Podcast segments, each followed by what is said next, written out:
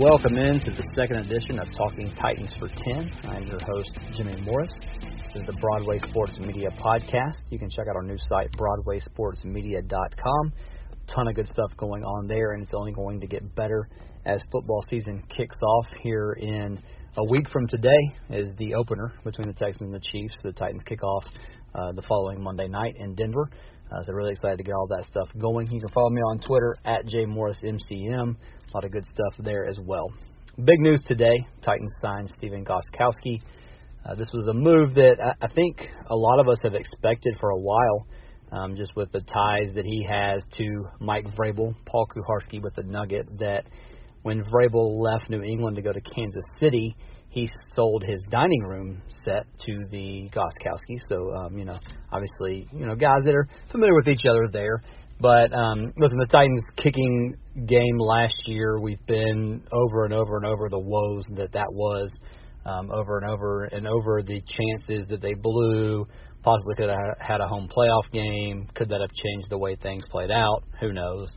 But um, we were all fairly confident that they were not going to find themselves in a similar situation this year.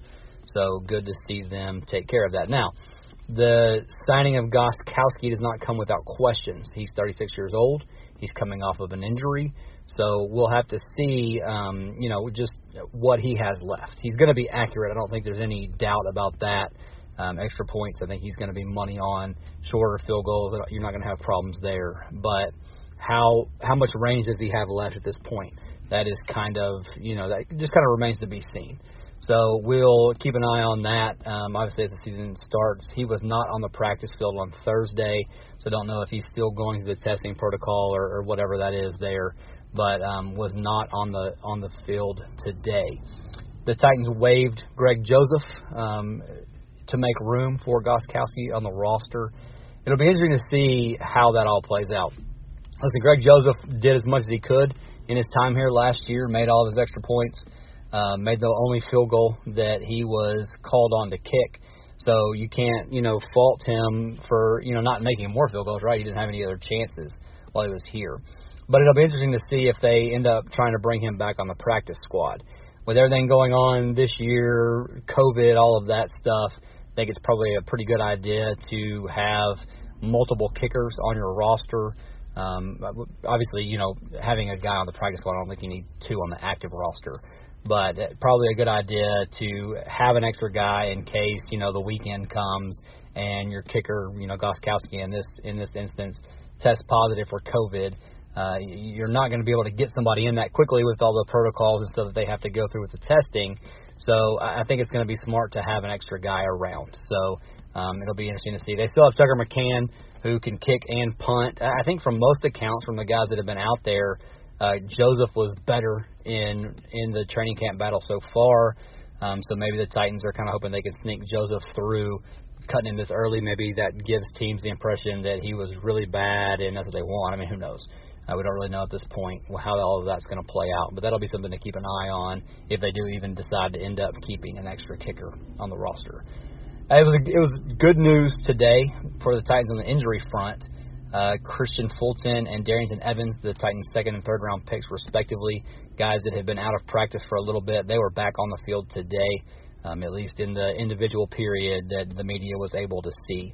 So the the sorry the all of the various media reports um, said that those guys are back on the field. So that's obviously good news because you know, listen, Fulton is going to be expected to play at least in in a nickel package, whether he plays nickel or outside. I mean, he's the third corner behind Malcolm Butler and Adoree Jackson. So, you know, with him missing a bunch of time, not necessarily ideal, but now that we're, you know, 10 days out or whatever it is, um, good to get him back on the field. Darrynton Evans, I mean, same deal. He, he's not going to be the guy. Obviously, you have Derrick Henry, but a guy that can provide a change of pace, a guy that can do some things out of the backfield. Uh, somebody in the Titans building, according to Peter King, called him a poor man's Alvin Kamara. I don't really know what that means necessarily, but I think we are all excited about Darrynton Evans what he's going to bring to this roster, you know, as, as a change up to Derrick Henry. So good to have him back out there. You know, obviously he's hopefully been in the playbook, learning the offense and that stuff when he hasn't been on the field. But there, there's not a whole lot uh, of substitution that you can get for actual in in practice reps. Um, it's just been the preseason and that kind of stuff this year. So, it, it, like I said, just good to have him back on the field. Good to see him back out there. The other big piece of news was that Vic Beasley was working on a side field today. Um, you know, it's, it's sad that we're this close to the season starting, and the Titans, you know, their biggest uh, free agent acquisition to help their pass rush. We're excited that you know we, we finally see him working on a side field, but you know we're just a few days away from roster cuts um, a few days away from them having to make some moves and that kind of stuff. Now they can keep him on non-football injury and they can bring him back still, even in the season, is my understanding.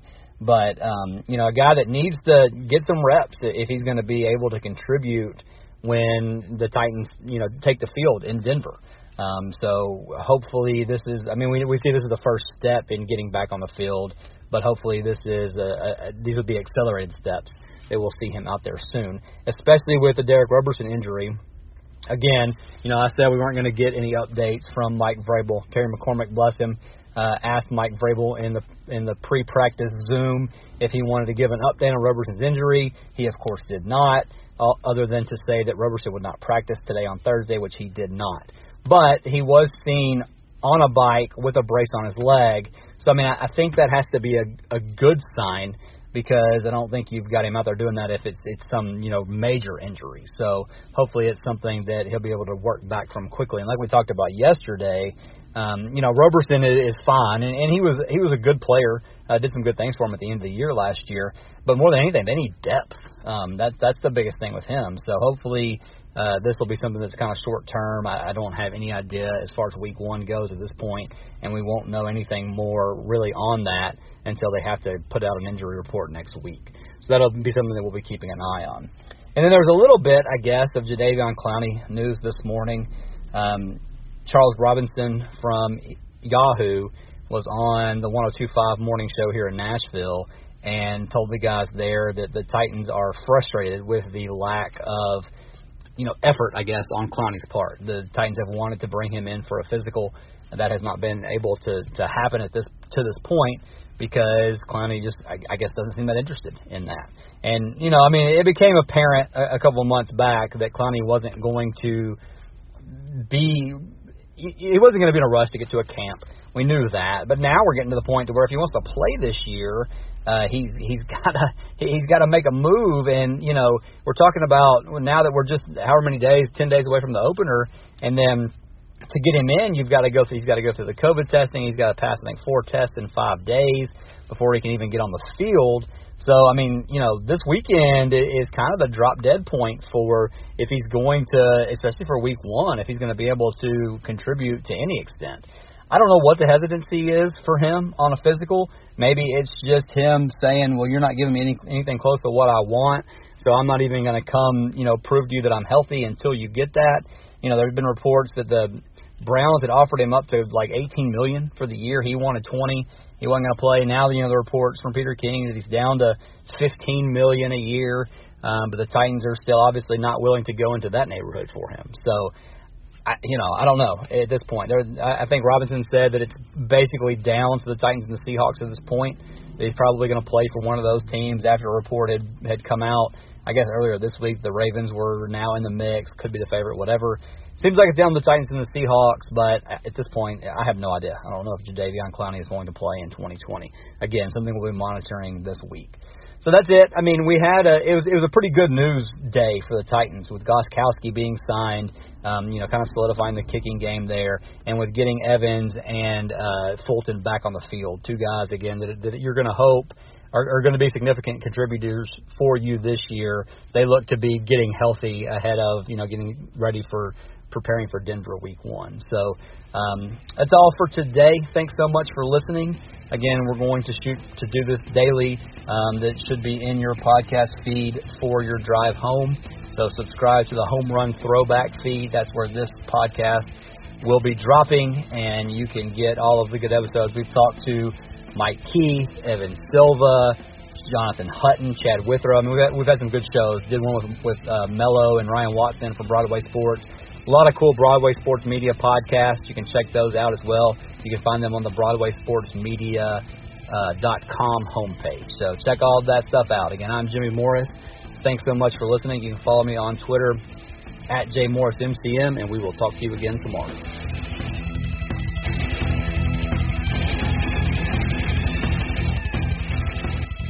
Brought to you by Broadway Sports Media.